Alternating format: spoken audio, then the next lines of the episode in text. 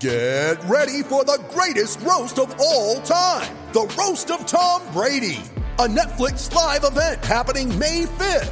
Hosted by Kevin Hart, the seven time world champion gets his cleats held to the fire by famous friends and frenemies on an unforgettable night where everything is fair game. Tune in on May 5th at 5 p.m. Pacific time for the Roast of Tom Brady, live only on Netflix. You ready? Showtime. On May 3rd, summer starts with The Fall Guy. Let's do it later. Let's drink a spicy margarita. Make some bad decisions. Yes. Audiences are falling in love with the most entertaining film of the year. Fall guy. Fall guy. Fall guy. That's what the poster said. See Ryan Gosling and Emily Blunt in the movie critics say exists to make you happy. Trying to make it out? Nope. Because I don't either. It's not what I'm into right now. What are you into? Talking. Yeah. The Fall Guy. Only in theaters May 3rd. Rated PG-13. It's a great football team with a lot of moral fiber and a lot of character, and they showed it. Shout, a Buffalo football podcast, hosted by Matt Parrino and Ryan Talbot. No place else you'd rather be than right here, right now. When it's too tough for them, it's just right. Presented by Syracuse.com and NYUp.com. The Bills make me wanna.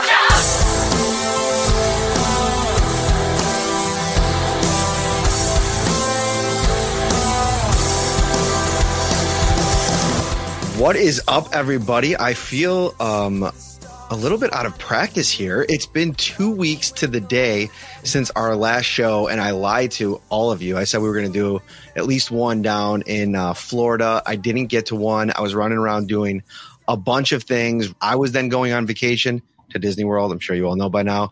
It was our first trip as a family. Uh, it was really great. We're going to talk a little bit about that. But then Ryan was going on a trip. And so it's been just this hecticness of two weeks. And I was putting together the show today and I texted Ryan yesterday. He's like, yeah, I have all my stuff in Arizona. He's on vacation, but the, the Wi-Fi is really bad out here. So I don't know what we're going to do. And I'm like, you know what? Enjoy your vacation. You let me enjoy mine. He was crushing it on the coverage for the past two weeks. I'm going to go to the bullpen and I'm going to bring in an ace out of the pen, Joe Buscaglia from the Athletic. What is up, buddy? Oh, not too much. I, I, gotta, I gotta throw some shade your way. I've known you all this time now, and you don't even know how to pronounce my last name. I do, but like I'm looking at the name up on the thing, and I feel I, like every time I see it, I want to say Skag. I don't know why. Well, to your point, uh, my nickname growing up was Skags, so it, it's all kind of there. Um, and I think it's Tim who calls you sometimes B Skags or something yeah. to the to that extent. Yeah. So like sure. it's always floating around in my mind, and you put it up on the thing, but just pronounce it right. Actually, just just just. Pr- do you want right. me to do you want me to go in and delete the G so that way like it, we don't we don't run into this again? just pretend Joe Buscaglia, Joe Buscaglia from the Athletic. Just pretend I'm it's sorry. not there. No, I it's apologize. Cool. It's cool. Uh, I I was very like. uh scarred as a child with all the telemarketers calling and just absolutely butchering my name for years on end. So we're good. We're good. Um, you can find all of his work work at the Athletic. It is great work. He's written a bunch of pieces that we're going to talk a little bit about tonight. The Buffalo Beat is the podcast. Uh, you're going to want to go check that out. He has a fresh new episode up right now with Alaina Getzenberg from ESPN. So you're going to want to go check that out as well.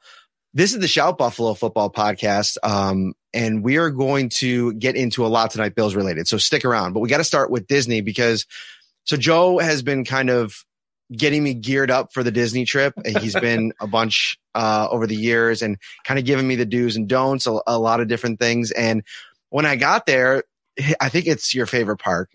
Forgive me if I'm speaking out of turn, but Epcot, I got there and I was waiting to be wowed and, and, and it took a little while. And I tweeted something egregiously and I said that Epcot was a bit lame. And Joe immediately beelined to the replies, called it out, rightfully so. Yeah. And uh, sent me a, a, few notes. Go get a go get a Viking coffee, which absolutely blew my mind. And then some other rides and some other attractions walking through the different um, countries, and it it was awesome. But you had to call me out on my hot take, which turned out to be very lukewarm because I changed it. Yeah, I, I mean, I'm glad that you saw the error of your ways, but I, I'm, I'm more interested to see like where it all kind of turned for you because you got in there, you, you had like a couple of bad experience. I don't even know if it was bad. Maybe you're just running on fumes at that point because you know Disney's Disney, but like what was what was the turning point here? Where did you kind of pick it all up?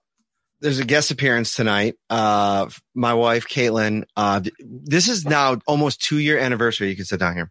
Two year anniversary of the Shout podcast. And this is her first appearance. here. I'll bring this Caitlin. down Because you're kind of like, I'll, I'll come down to your level here for a second. Oh, thank you. This is her first appearance, uh, on the show. And I had to bring her on today because she's been planning the Disney trip for two year, two years. Like, I'm not even kidding. Like, it's been unbelievable the time and effort that she's put into this. And um, we get to Epcot, which you screwed everything up. it's, it's actually accurate. I really did. Well, so what I now to in my own defense, I am a Disney kid. I've been going to Disney since I was little, but uh, I haven't been to Disney World in about 15 years because we were in Vegas and we did Disneyland twice. Very different. Um, and when I was in Disney World as a teenager, it was just it was different. You had fast pass and that was about it. Like it just wasn't the science that it is now. And it really is such a science. And so I thought like, oh, we're going to rope drop. And I thought I read every blog carefully and I followed all the extremists of it. And I thought I had it all down. And Magic Kingdom the day before, which was our first day, went fairly well. I thought it was good. We was good. stayed through fire. We, we were there at, at rope drop for resort guests. So we were there at magic hour and then we stayed through fireworks. We did really well. And then Epcot, mm, it just imploded. Okay, so let me take start. over here and I'll, I'll bring you guys up to speed. We get to Epcot after an absolutely crazy morning. We didn't have breakfast. She's like, we'll eat there. There's nothing open when you first get there because Nothing it's open. basically built for adults and like they, They want start drinking. Yeah, they just the start drinking. Like you can get you can get any kind of beer you want or alcoholic beverage, but you can't get a decent order of pancakes Or a bagel. or a bagel anywhere in the place. So I'm just like I'm not feeling it at the start. We go on. What was the first ride we did? Oh, we went. Spaceship Earth, which is such a classic. Oh my gosh! he hated Spaceship Earth. Like you know when they bring out the salad to Michael Scott in the one episode, and or no, he's ordering and he says, "If you bring out the salad some way, I send it back." I wanted to send Epcot He back was saying it while we were on Spaceship Earth. Like because the ride back. was so terrible. He's so dumb. And so I was like, okay. And then we got to Soarin' and that brought it up Look a at- little bit. What? Okay. So we went on Soarin'. It was better. Great. It got me emotionally soaring a little bit, I will say. And it got, it got things out of the dumpster. No, the turning point, there were two turning points that made the whole thing change. The first one was that he got to eat. And so Yeah. once he got to eat Where did we eat, by the way? I don't remember. Oh, that Mexican place. And we also had a margarita. Oh yeah. We had a couple We margaritas. margaritas You're talking night. about that stand that's right outside the. It's no, Right. it was that Mexican cantina that you Oh, told him about. Okay, Yeah. Gotcha. And so we we went to that and we ate. And then right after that, we did Turtle Talk with Crush. And Kennedy got picked out of the crowd to like talk to Crush. And it was really adorable. And from that moment on, he was he was sold. So then so then Epcot turned out great. We we ended up staying through fireworks and it was great. And then we loved Animal Kingdom and we loved Hollywood. And then we finished off with Magic Kingdom again yesterday. And we did a pool day. And that was it. Very It was awesome. Very smart to work in a pool day, especially with the kiddos. Yeah. Although I think next time the pool day will be the last day because they were exhausted uh, after that pool. Matt was exhausted after the pool day. Was exhausted. Am exhausted Still still. exhausted. So we did the, we did the mileage. I did the mileage this morning. 75 miles we walked in six days. Wow. I mean, I'm I, I work out, I run. I feel like I'm in pretty good shape, decent shape. I'm hurting at the end of every night to the point where she's like, I'm like, you gotta have to rub my feet or my calves or something. Like we're just experiencing pain right now, and we got to do anything we can do to alleviate this situation. But I will say, the experience for the kids, like, so you and Sarah have done um, Disney a bunch of times, like as Mhm. kids and as um, partners, and, and you, you love the experience. And I got to say, personally, there's a lot of things I loved about it, but what it did for my kids, like, it was irreplaceable. And even though at times I wanted to throw both of them right off the ride. Because the emotional ups and downs for a kid that goes from all of this just like stimulation to being exhausted and So walking hot. and being It in the was so hot. hot. So they're just like, oh my gosh. Oh, and Torres tube actually asked, did you have all your shirts made? Because we posted shirts every day. No, she made them. I She's made got this like Cricut machine that like makes them and then she's got to like iron them on. She did each one specific, day specific park Wow. specific. Person specific. Yeah, it was it was next level. 32 shirts. But you got me in trouble because you'd made the one for Epcot. I talked some smack about it, and then Yeah. people were like, I was uh, hoping you were going to be excited to be a world traveler, which is why I did world traveler. And then you didn't like it being a world tra- and then he didn't I- go in all the countries. Oh, but I did like being a world traveler by the end. That's the whole story. By the end of the night, we walked through a couple. You you sent me to Sweden, right, or Norway? Yeah, Norway, I Nor- Norway to Kringla's Bakery for a You frozen Viking beer. coffee. he Dude, liked that. that whatever changed the whole day. Although I will say, the margarita to then the frozen coffee to then a beer and then I think some type of mixed drink. It'll get I you. would. I was yeah, I was feeling a little weird by like seven o'clock. Oh no, you fell at Hollywood. fell over at Hollywood. It was great. That did not get clearance for the Oh, podcast. sorry. That's the well. Now you got to tell it. He had a drink at Hollywood. He had a, an IPA. It was an IPA. Yeah, I had an IPA way too early in the morning. I didn't eat anything it yet, was like 11. and so I was he- thirsty, so I was pounding it. And he went to lean back on a wall of one of the buildings while there was like a parade passing by. Oh, and he just bit it the whole way down. I got half of it on video. I'll post it later. It was hysterical. And then he was like blabbering. He couldn't even get it. He was laughing so hard that he fell in front of all these people. It was great. we did a character breakfast at one spot where I'm pretty sure they gave me a double Mimosa. mimosa. Yeah. And dude, I was flying high. The kids were like dancing with Mickey and and Daffy, Daisy. Yeah, they were all there. I was losing it. I was like, was. I had like a full blown laughing attack. People probably thought that I was like.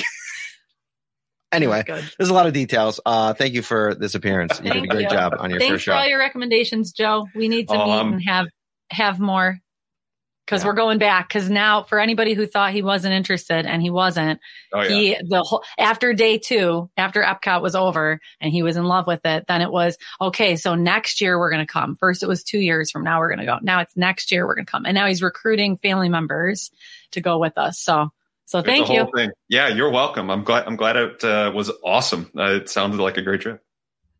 All right, let's get into this Bill stuff. There's a lot to get into. And what's funny about like going on vacation, you probably had this in your over a decade now covering this team. Like you Mhm. go on like a unplug vacation, which I wasn't completely unplugged, but I wasn't really doing any Bill stuff.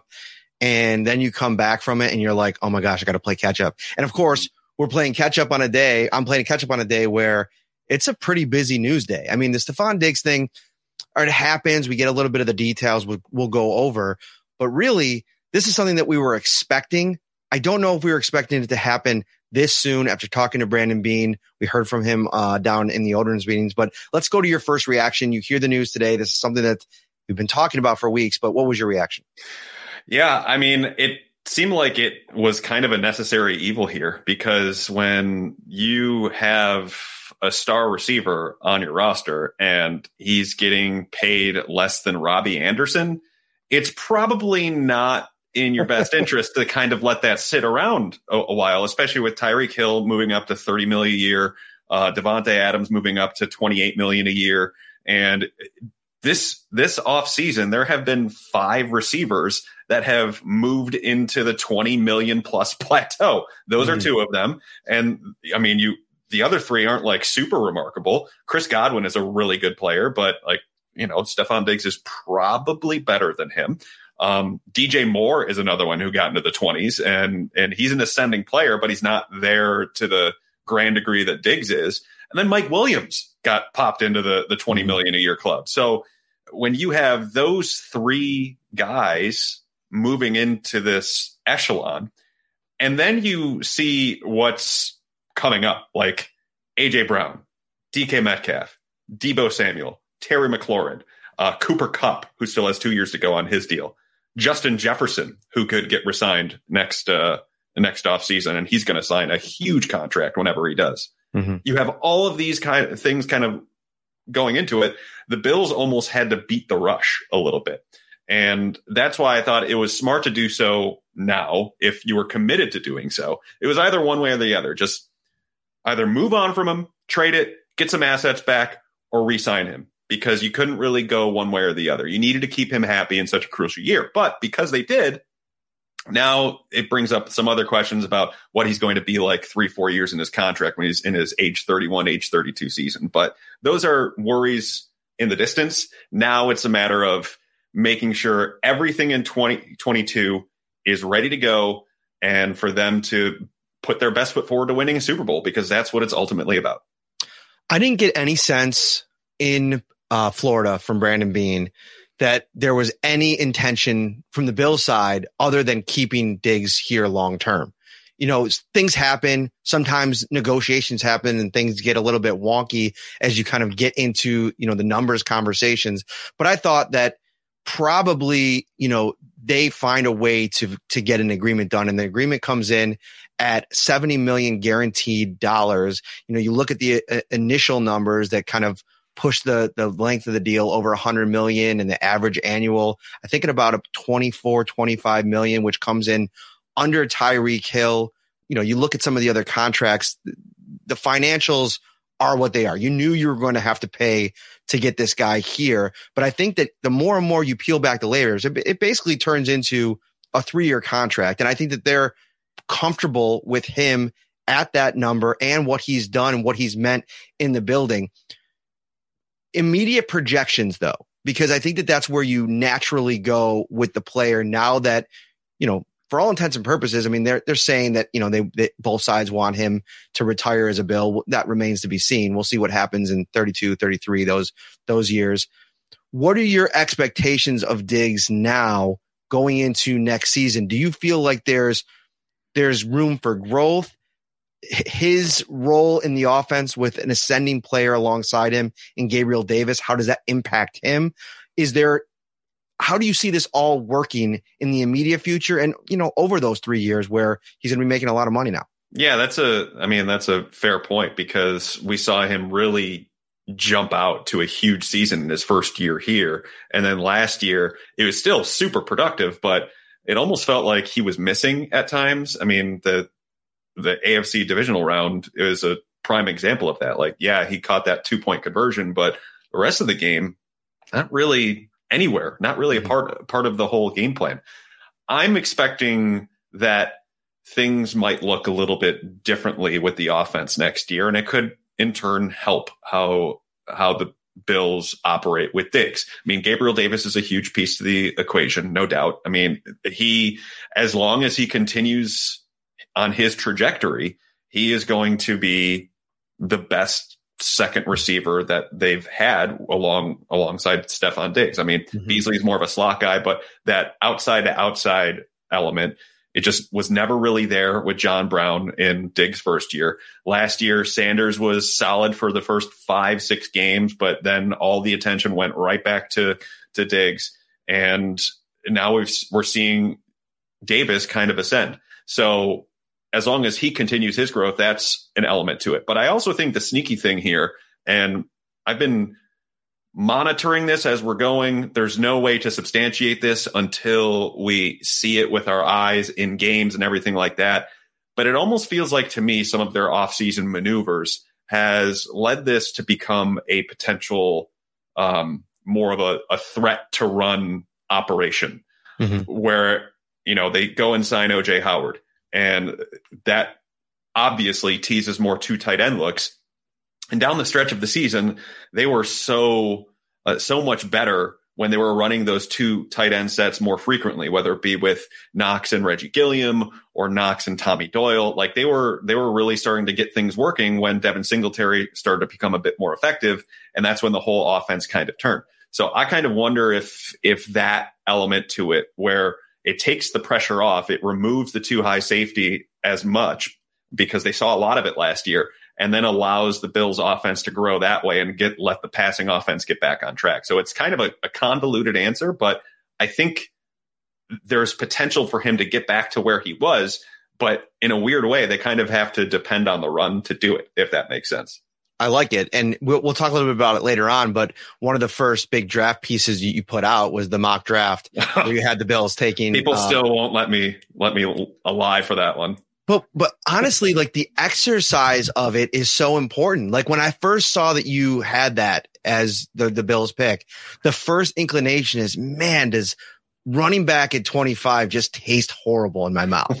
but the more you let it marinate and the more you think about like, you know, it's hard to put this on a guy like Breece Hall, but like the measurables are insanely similar to Jonathan Taylor. And that was one of the first thing that kind of flipped into my mind when I started reading it. We were down in the combine and thinking about, all right, who are the kind of game changing, like elite potential running backs here? And that's one of the guys that you're going to talk about maybe in that echelon. And it's tough. Jonathan Taylor is probably a guy that you, you see come in and have that kind of impact in two years, you know, once a decade maybe, but the measurables are there and he could have, you know, Breece Hall, if he's able to kind of be that dynamic runner. You brought up a lot of good points in the story.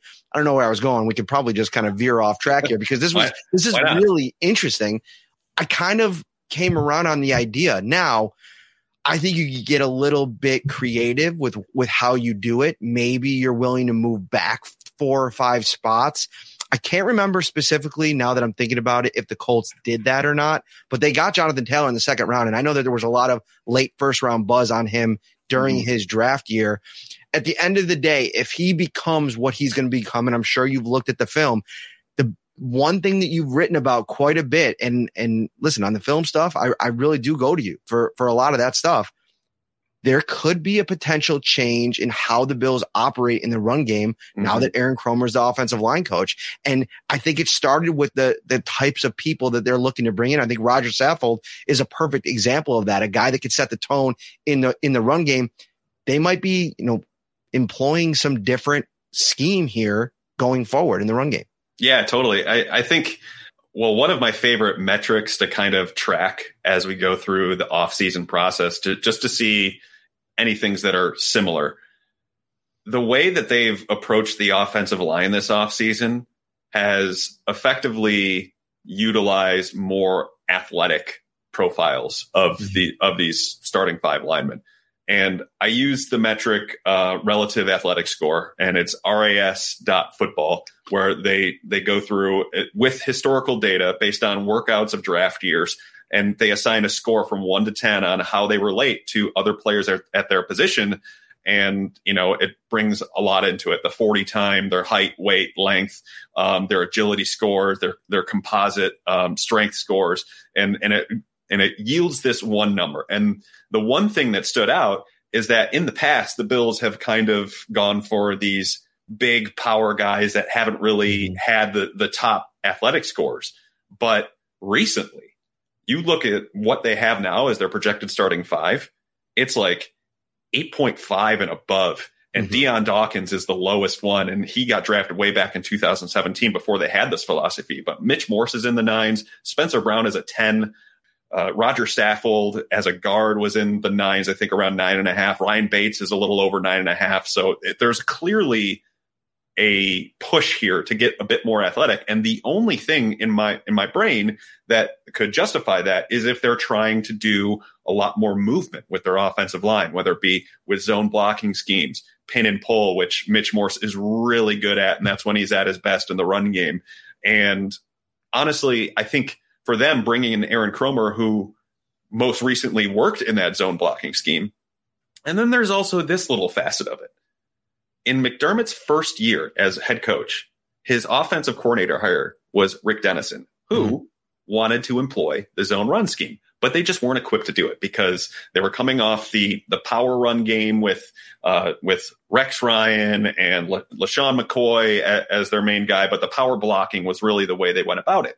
And so they kind of switched their philosophy mid-season to become more productive as a running team.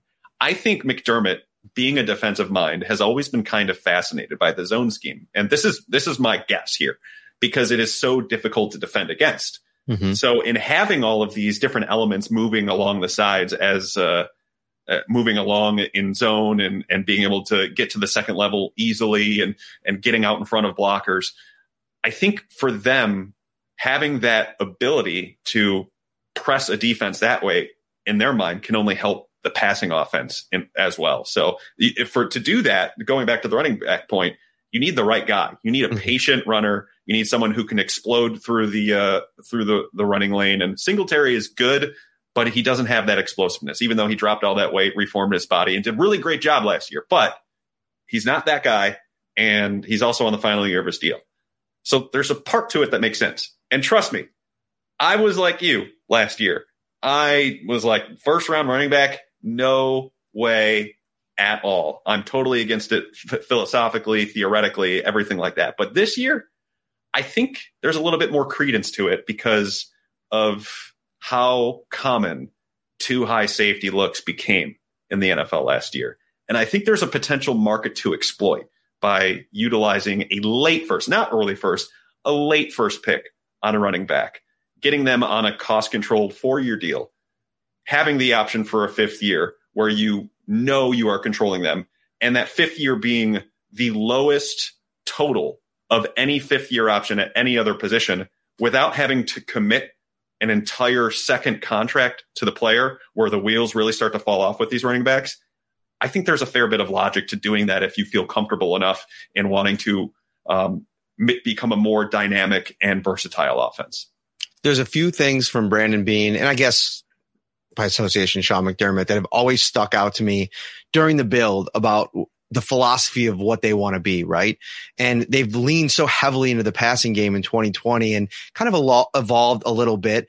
But, you know, certain things, you know, over the course of time, last year, I think it was Brandon Beane talking about, you know, if he likes a running back in the first round, he won't be shy about drafting one there. I remember mm-hmm. when they first uh, signed Brian Daboll to be the offensive coordinator, one of the first things he said about him was how impressed he was with him going back to the drawing board and studying offensive line play and the running game with Dante Scarnecchia out in New England. Like this has been part of, you know, the process. I they, they love what they have in the quarterback. They love what they have in the weapons around him. But I think that they also want to preserve Josh Allen. And that's another thing, part of this.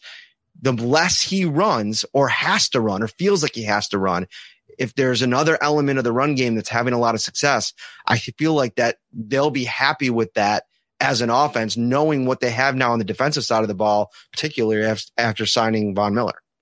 Yeah, I, I think the the Allen point is a great one. The idea that he has to be both the leading runner and thrower is not sustainable mm-hmm. over over time, and they depended on it last year and the previous two years, really, because of how dynamic it made their offense. And I'm not saying to remove it completely because Josh is still going to be Josh every once and again and lower his shoulder and mm-hmm. try and muscle through somebody. That's that's just who he is. And you know, probably in the future it's going to get him in trouble by missing a game or two because you know it, it came close to it uh, against Tampa Bay late in the game there. But I think for them, they want to minimize that as much as possible. And, you know, potentially if they were to invest in a running back that is more suited to what they're trying to run, then that could help Allen stay upright a bit more, make them a bit more unpredictable on offense.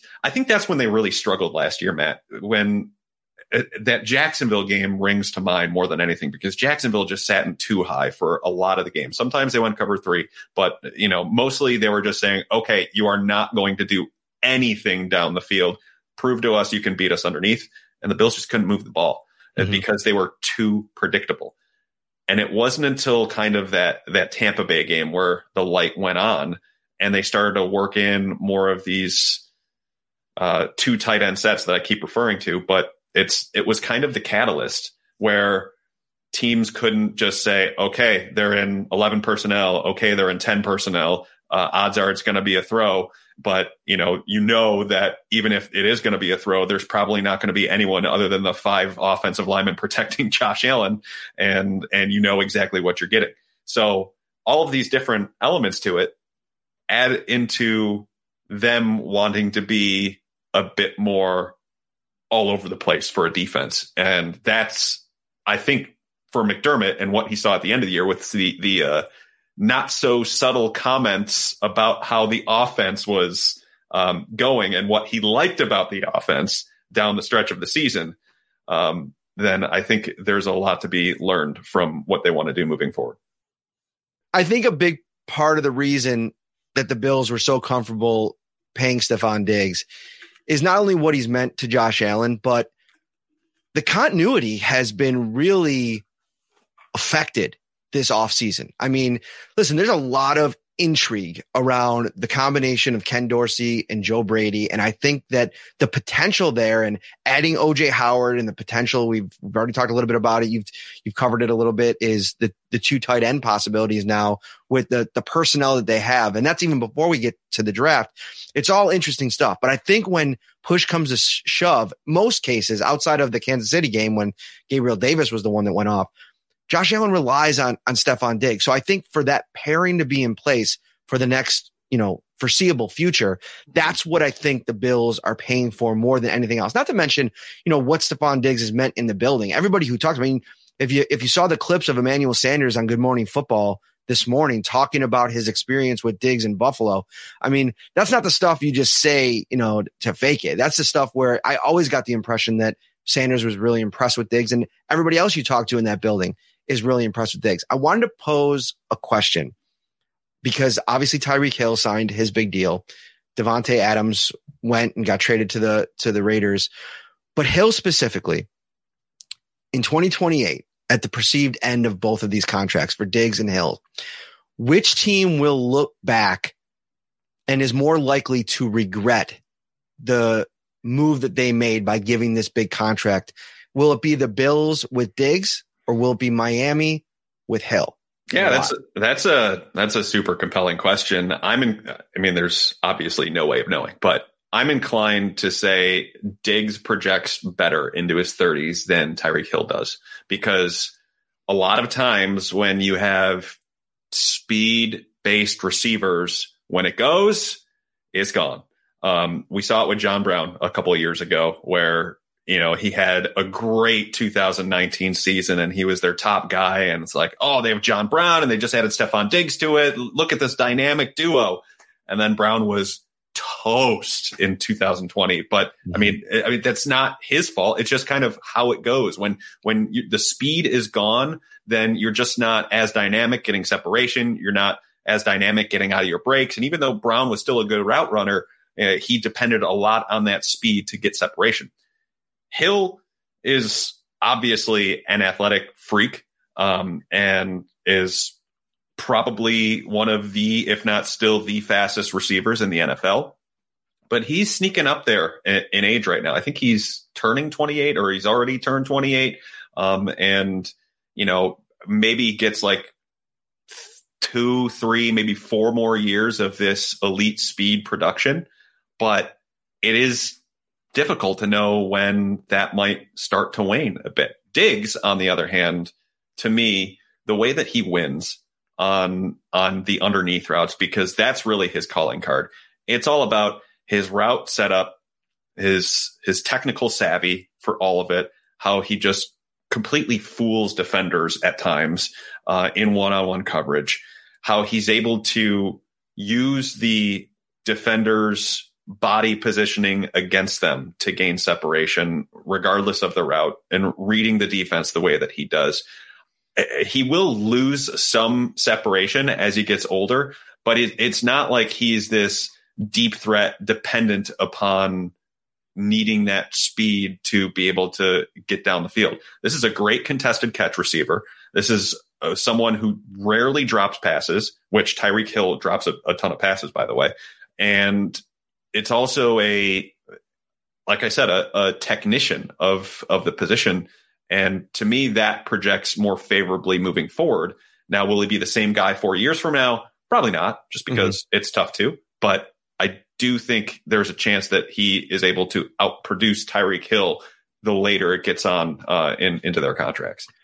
And I think right now with what we have to work with, the quarterbacks that both of these guys have, I mean, Tyreek Hill is taking a significant jump down in oh, terms yeah. of the talent that he's playing with. So that's of course what he's working with now. So if you're just taking that into account, you're probably sitting there like, yeah, I mean, Josh Allen, he's going to be good for the, he's just entering his prime really, right?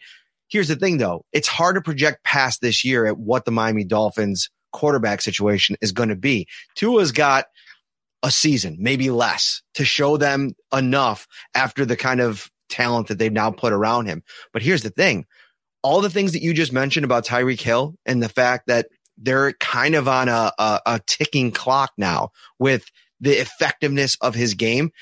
not only do the Dolphins have to figure out if Tua is the guy, they have to find another guy and figure out quick if that guy's the guy to really maximize the impact of Tyreek Hill in this offense. And listen, I think from a schematic standpoint, there's a lot of potential for what Mike McDaniel can do with Jaylen Waddle and Tyreek uh, Hill. I mean, there just is. It doesn't matter who the quarterback is, just from a talent on the field, like those two players, they're probably going to get the ball in their hands and ha- have a chance to make plays.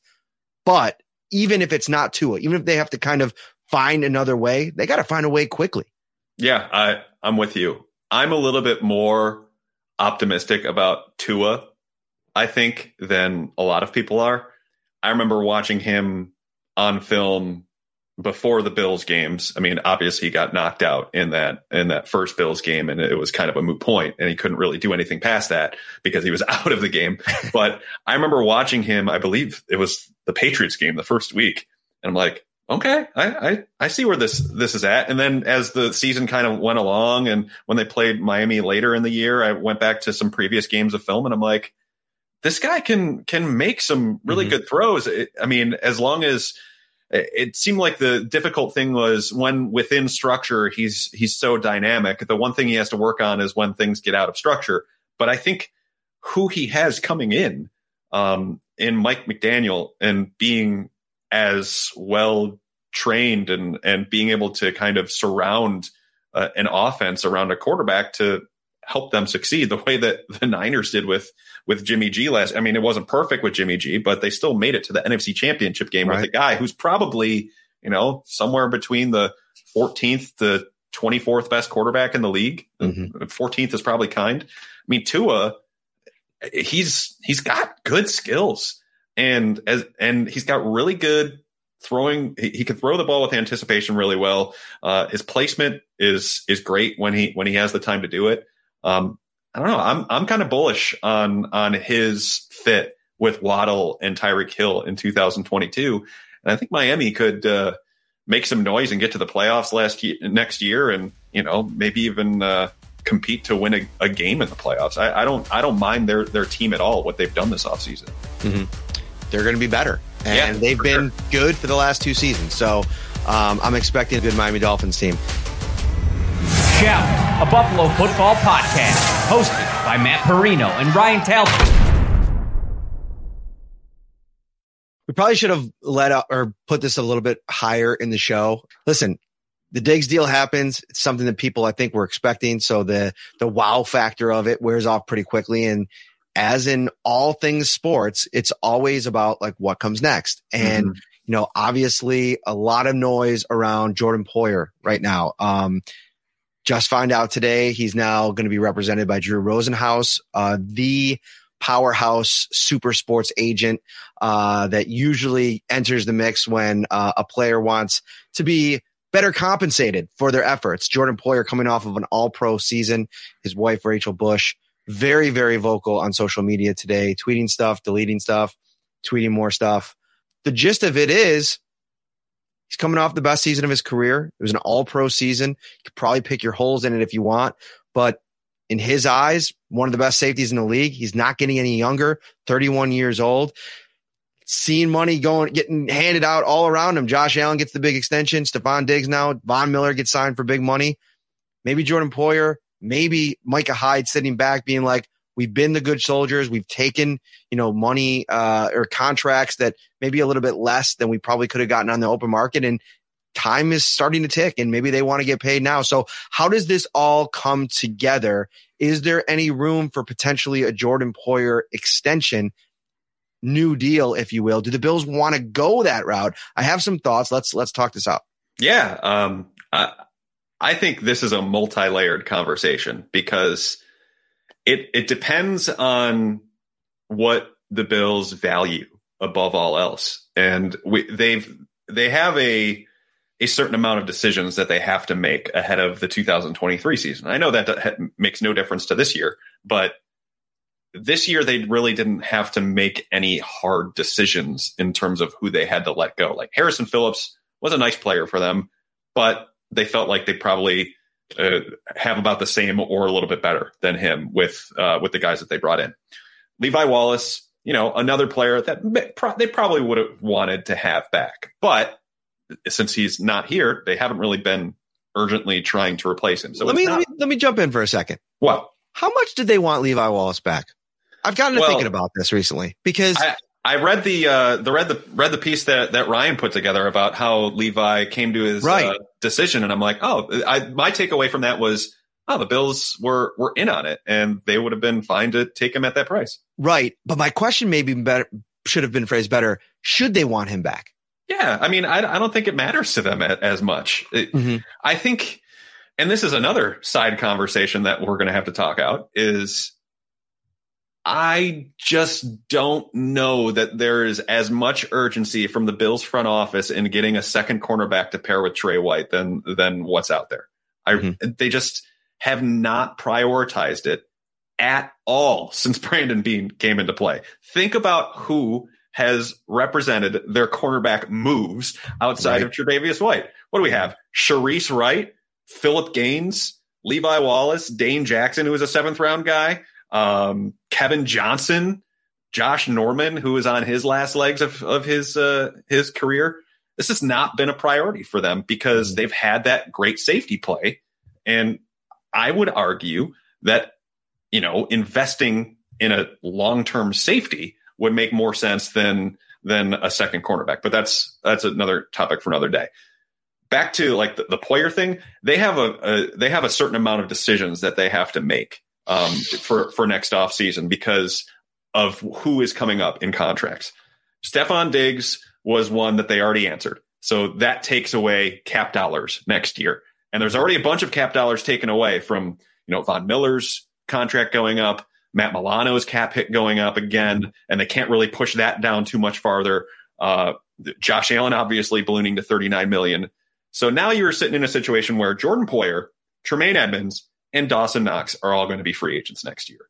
So what do you do? It, are you going to be able to choose all three? Maybe. Is it fiscally responsible? Is it cap responsible to continue to pay everybody and not let anyone hit the open market? Probably not. So for me, I, I tend to think, all right, what does it boil down to? Probably if you had to choose for two to potentially go, it would be Edmunds or uh, Jordan Poyer because they would cost you the most, right? Mhm. So then it becomes a philosophical question. And I know a lot of people are out on Tremaine Edmunds. I get it. The team likes likes him more than a lot of people out there. So it comes down to a phil- philosophical debate. Do you invest in an age 25 linebacker in Tremaine Edmunds or an age 32 safety in Jordan Poyer? What means more to you moving forward?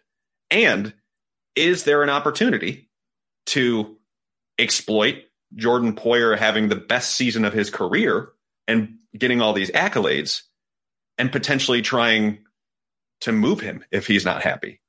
There's, these are things to think about.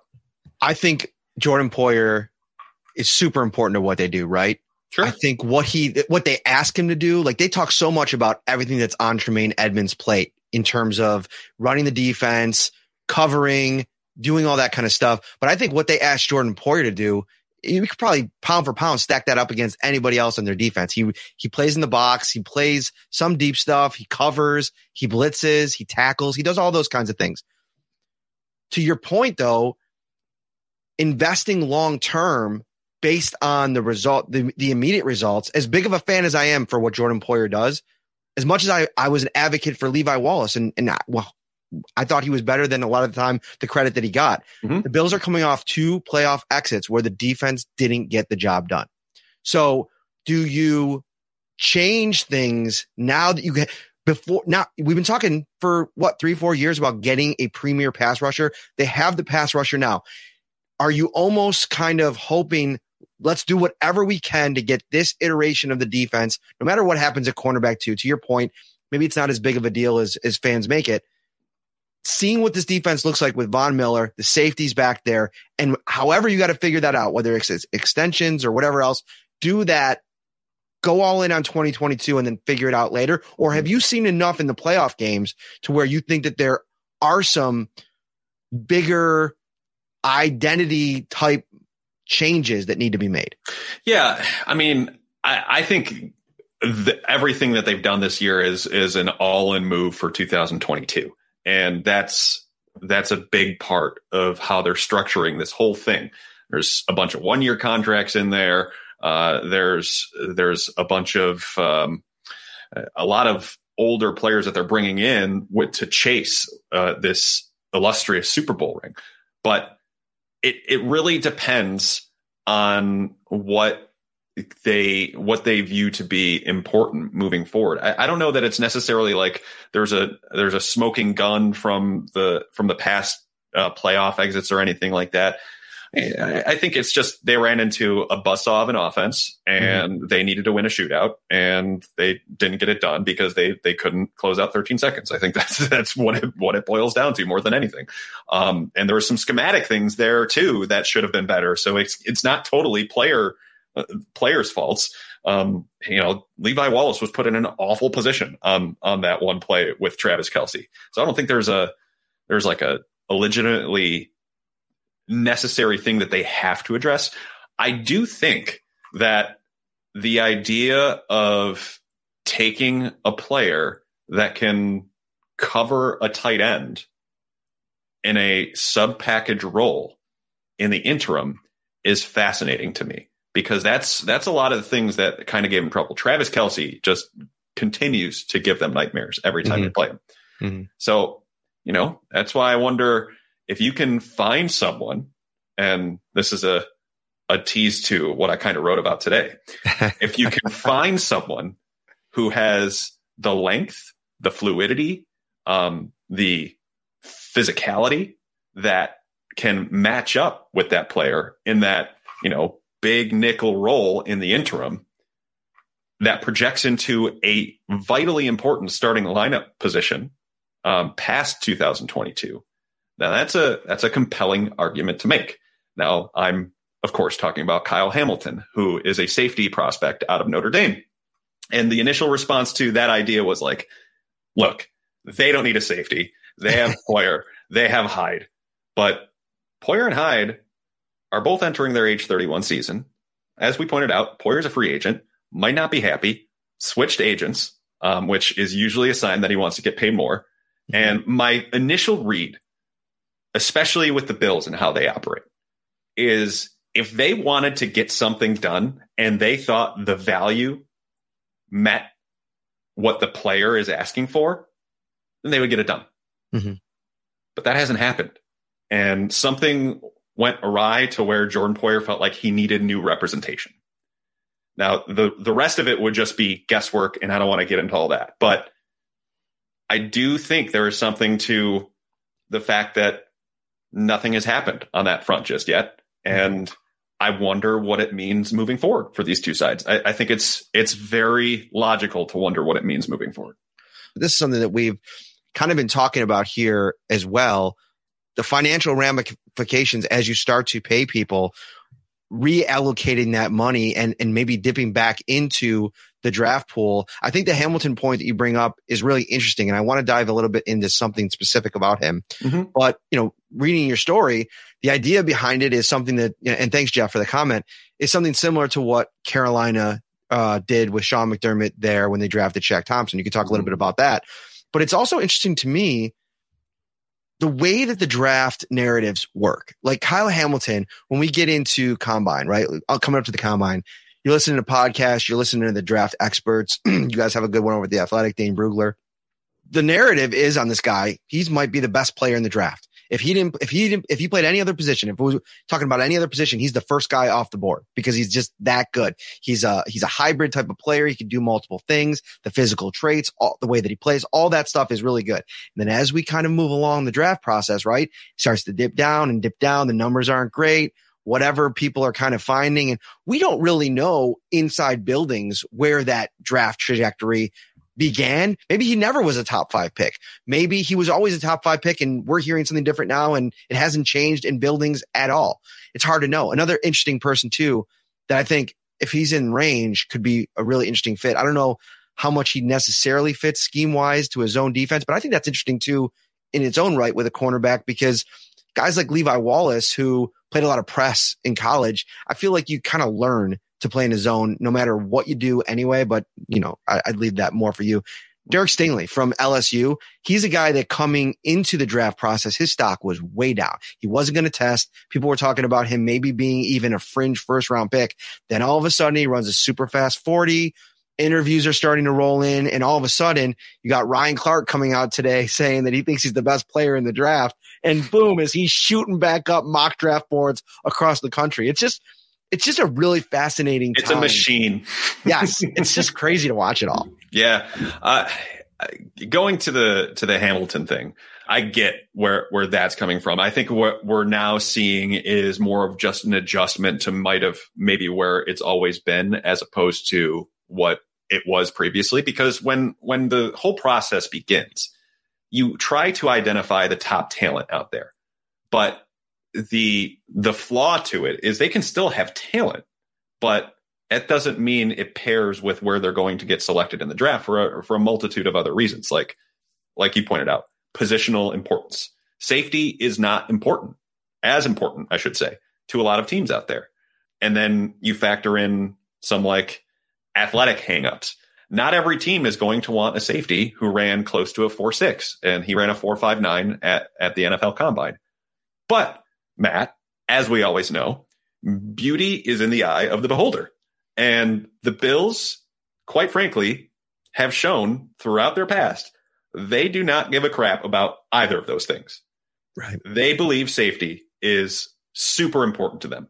The first two moves Sean McDermott made was signing Jordan Poyer and uh, Micah Hyde back in 2017. And they probably can't believe it's worked out as well as it has over the the length of of McDermott being the head coach but it has, and it's been a strength for them.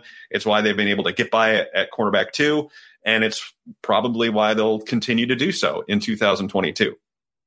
So, knowing that they value the position highly, it's almost reminiscent to me of like the Tremaine Edmunds thing, right? Because Tremaine Edmunds was just this complete, you know, I I I kind of cringe at the u- the use of this word, but like people have described Kyle Hamilton as a unicorn. I don't even know what that means. He's a human being. Okay. Um, but you, he's got a horn, Joe. He's got right, one horn right here. Um, but Edmunds was kind of along the same lines. Like he was a linebacker, but super tall, just ridiculous length, uh, just an absolute, uh, athletic freak for what you usually get in the position. Mm-hmm. And that is something that Beane gravitates to, like a fly or a moth to a flame, a fly to a zapper, everything like that. That that's just who he is. He loves those traits and being able to mold those traits, and he did so with with their quarterback. The other part to this is the forty time. If you go back and look at the draft year forty times of the four players the Bills have on their roster right now at safety, Jordan Poyer, Micah Hyde, Jaquan Johnson, Damar Hamlin, they are in the range of somewhere between four five four to four six nine. It doesn't matter.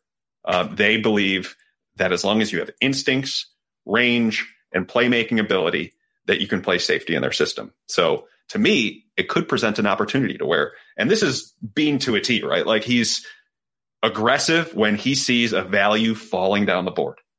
And if he believes this guy is potentially the best player in the draft, I could completely see him moving up. And the, the spot that I kind of highlighted as maybe, hey, this might be the highest they might go is seven, just because of his relationship with Joe Schoen. And I think that would be a safe spot to secure him. And yeah, that might be a little early for safety, but not when it's as important to the Bills as that. And especially not as if um, Jordan Poyer is going through all this stuff and, you know, you don't know if he's going to be back next year. I think there's a, a legitimate case to be made to where Beane says, you know what? We think this is an impact player. We think this is a potential all pro. Let's jump up and get this guy so no one else does. I'm looking over the the depth chart and I have a bunch of like, you know, things that I'm looking at and, and questions, obviously in the interior, the offensive line. I thought Ryan Bates was really good last year, but, um, you know, do the Bills pencil him as a starter? Right now, I almost feel like they have to, unless they're opening up the competition back again for Cody Ford. Rodger Saffold's a good player. He's a little bit older. He's, he's a little bit banged up. So there's questions in the interior. You look Mhm. at cornerback number two. I think in I think slot wide receiver is super interesting the way that they've attacked that. Bringing in Jamison Crowder, probably talk about all that stuff a ton, and maybe we'll do that later in the offseason. But I guess my my question is two part. what do you think is the biggest remaining question mark or hole on the depth chart? Not punter, Joe. Okay. Let's not end this thing with punter palooza. Come on. Wait for training camp. We don't even have a second punter yet. Let's talk Oh, we about will. We will. By We the will. time the draft is done, we we will.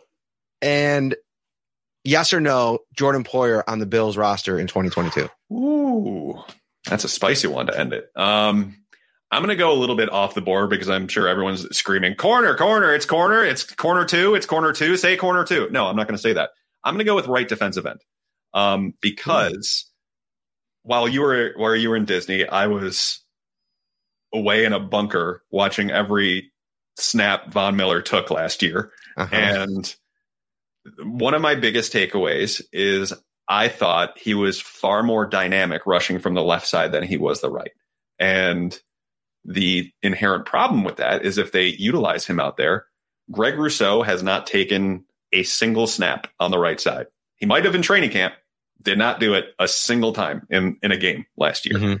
Um, so then if if you're using Von Miller on the left side, what's going on on the right? Are you using Boogie Basham? Are you trying to put Greg Rousseau over there? Are you hoping AJ Epenesa breaks through? Are you hoping Shaq Lawson does so on a veteran minimum contract? So what what exactly is the plan there on pass rushing downs? Or maybe are you looking at three defensive tackles with Von Miller? I'm just very curious to see how that whole thing kind of goes. So that's that's what I'll go with for that. Um, as for Jordan Poyer, I don't know. I I want to say that he will be here uh, because of how important this season is to them coming up. But they are also not going to get to a point where they're going to push forward a value just because the player is upset.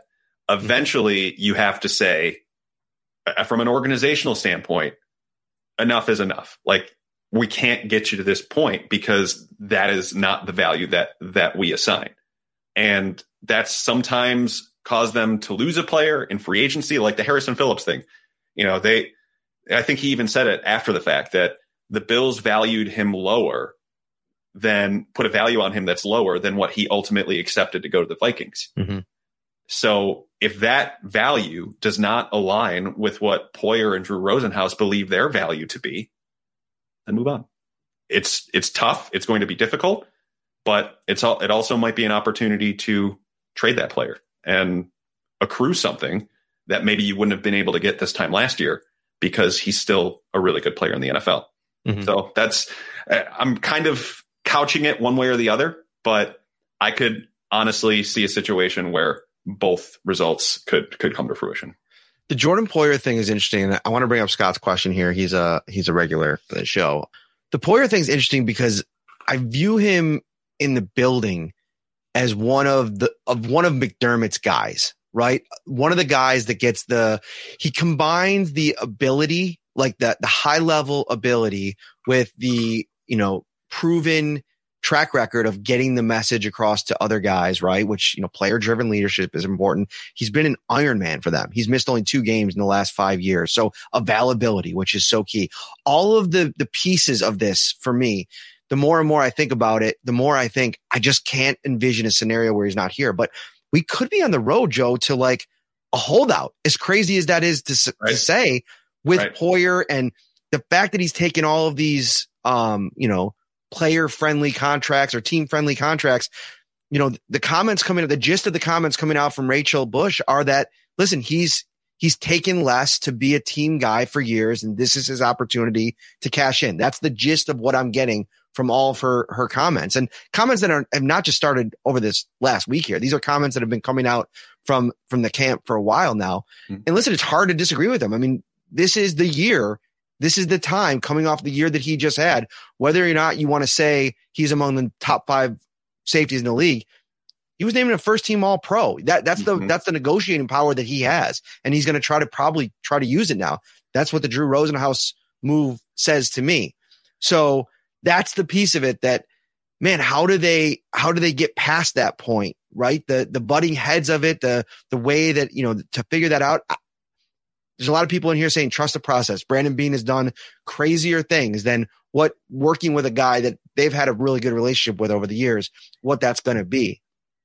So anyway, long story short, it's going to be really interesting to see how this plays out and how it Yeah. has an impact on a very like positive spring and summer. This could be something that looms because, you know, mini camps right around the corner. Well, what's going to happen there? Mhm. Yeah, what I mean, it's it's super interesting, and I, I don't at all fault Jordan Poyer for wanting to maximize his worth. I mean that mm-hmm. I mean it is. This might be his last bite at the apple here because Right. of where he is in his career. So I don't fault him for wanting to get paid commensurate to what he believes he he is he is deserved or that, that he is owed. But that said, that doesn't mean that the Bills are going are going to just you know roll out whatever that the player wants because that becomes a slippery slope. And if if the demands are more are, are weightier than what you are willing to give, at some point you have to say no. It's we can't do that. We're out. And so that's why it's it's very compelling. I think the the looming part of this potentially hovering over their heads is a very good one because uh, you know back when back you know whatever it was 12 hours ago when Stefon Diggs resigned and it seemed like all was well in Bills land before this this whole Jordan Poyer thing kind of began it seemed like they have removed all the variables that every potential pitfall that they could have had was taken care of in terms of contracts, um, getting players uh, to be a star-studded uh, starting lineup, every every little thing. But and, and it really pointed to the fact of taking care of Diggs now to make sure that it does not become an issue when they get to off-season workouts in a couple of weeks and then the start of OTAs in, in the month mm-hmm. of May. But now they're they quite possibly could be looking at it with someone who was a captain of the team this past year. And I just wonder because this is a this is a good negotiating window now because if you are planning to do something and trade him away, this is the ideal time to do it right before the draft. So they've got they've got some thinking to do and they need to figure out if these values can align and if they can't then see what, what you can get. I, I, it's it's a cold business, but sometimes you have to be cold. If you're another team, how do you view Hyde and Poyer? Yeah, because for me, from another team, like Bill Belichick has always just raved about him, but I can't remember a single time he's talked about either of them without mentioning the other guy's name. Mm-hmm. And I wonder if because of that, that they've, they've been billed and branded as this tandem that you'd almost be wondering, worried. I feel like buyer beware. Am I going to pay all this money and draft capital for a safety and only be getting one half of the dynamic duo? And it might not work in that new setup if you don't have that other guy just because of how much their success is based. They've said it themselves, how much it's based on their ability to communicate. They don't even think about it anymore at this point. And a lot of times they're out there and they, they may not even need a coach. Like they, they could coach it themselves. They know the system so well. Yeah, it's a fair concern. Um, I will say that it all depends on what you're looking for. If you're looking for an in the box safety who has instincts like Jordan Poyer does, then he's probably going to be successful wherever he goes. If you're trying to take him out of position and and have him be more of a, a deep middle, that's he can do it, but he's not like that's not where he's at his ideal. Is not where at his at his peak. Mostly, you would like him, you know, pinching down, being able to help support the run, you know, pick up players in coverage across the middle of the field, things like that. Um, but it is it is at least a wonder. However, I think the the locker room element and the leadership element to it could definitely help influence a team that is trying to establish something Hmm. uh, that has a need at safety, that has the potential salary um, flexibility to do something like this. You know, I- the the the team that continues to come to my mind, and it's not just because Joe Schoen and Brian. Daboll. I was just going to say before you mentioned it. It's it's the Giants. Like they I, I was just reading uh my my coworker Dan Duggan, who does a great job covering the Giants for us. Like they are bare at safety. They got nothing. And they have the fifth and seventh overall pick, and they probably want another kick at the can in 2023, if I had to guess. So Do you want you- James Bradberry back in a deal or do you want just the draft capital? I would rather go and get what if if they believe strongly in a um in one of these top tier guys, like let's say a Kyle Hamilton or a cornerback too uh, just to just to throw it out there, um, then go get that guy this year because he can help you. Whereas you can kind of get by next year and what you hope to be the 30th, 31st, 32nd overall pick in 2023 and ship that away along with Poyer to to move up to be able to do this. But it almost seems like a logical destination for him. So I, I don't I don't know if they're going to trade him. I really don't. I think it's in the realm of possibilities. I think it's also in the realm of possibilities that they give him a short term extension through to match Micah Hyde's deal. But they can't keep everyone every single year. I know Right. this. I know the cap. Uh, the cap is fake. And I'm not sure that there. Poyer's going to be into that. I Right. think he might want more. Yeah, exactly. I mean, he sees Von Miller, he sees Stefon Diggs signing well into their 30s. Why wouldn't you at that point? Wow. You, you would say, why not me? What what's what's wrong with me? I've been a part of this puzzle for 5 years. Why not me? And I think he's totally justified in thinking that. But I think there has to be somewhere of a meeting point between what you believe you are worth and what the NFL believes you are worth eventually you're going to get it from somewhere because the level of desperation around NFL teams differ from franchise to franchise based on where they are in their build. So you're probably going to be able to find that somewhere if you are a, good commodity. But the one thing thing teams and um, I guess people have to be careful of with long-term contracts is they're more projection than reward. Like Jordan Poyer was great last year. He's been really good for them over the past several years. How much longer can he do that? Like Mhm. how how much how much where's that fall off point? We talked about it with Tyreek Hill and Stefon Diggs. Where's that fall off point when he's getting in when you're paying him to on his new deal pick it up in age 32 season? How much longer can that go at a high level? These are legitimate conversations that the Bills have to have about it. We're going to get out of here. So 30 seconds on this. I don't know if I'm capable of that. Okay. I'm Um, I don't want to put you in any box you're uncomfortable with, but Jerry Hughes, is the door closed and your concerns about right defensive end is the answer on the roster? You, uh, yeah, I, that was, I think, um, part of the idea of it.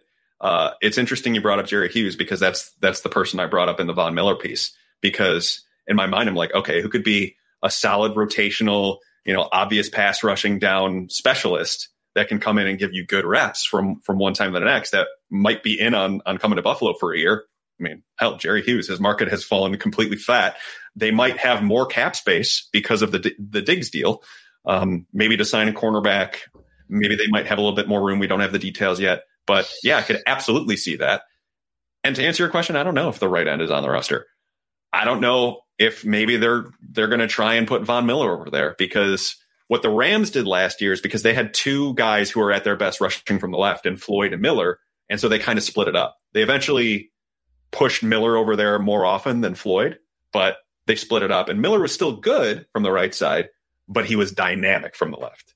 Mm. And so I wonder how they're going to play it. And I don't know if that right end is on the roster. I think they would have to hope that one of Epenesa, Lawson, or Basham step up. And I don't know if I could bank on that. Joe Buscaglia from The Athletic Hey, joining us it. tonight. So thank you so much, my friend. I appreciate it. Let everybody know where they can find your work. You got a bunch of stuff out right now. I'm sure you got something uh, in the pipeline coming out pretty soon. Uh, let them know where they can find you. Yeah, you can find me over at uh, at theathletic.com. Um, you can read any of my bloviated takes over there, usually on the draft, usually long winded, usually I, I try to be as different as possible, but within reason. Um, you know, that's just that's just kind of my shtick. Uh, so you can you can read all over that over the at, the athletic, and then uh, you can listen to the podcast, the Buffalo Beat, uh, wherever you find them, whether it be Apple Podcasts, Spotify, what have you. So yeah, find me all there. There you go, everybody. Maybe Ryan will be back next week. I'm not sure. Uh, I saw one Facebook commenter saying, uh, LOL, Ryan isn't here to carry Matt this week. And you're right. But guess what? Joe B was here to carry me. And I appreciate that. For Joe Buscaglia from The Athletic, I'm Matt Parrino, uh, Syracuse.com. We will see you next week. Enjoy your week, everybody. More Bill stuff, I'm sure. News dropping any minute. Shout a Buffalo football podcast hosted by Matt Parrino and Ryan Talbot.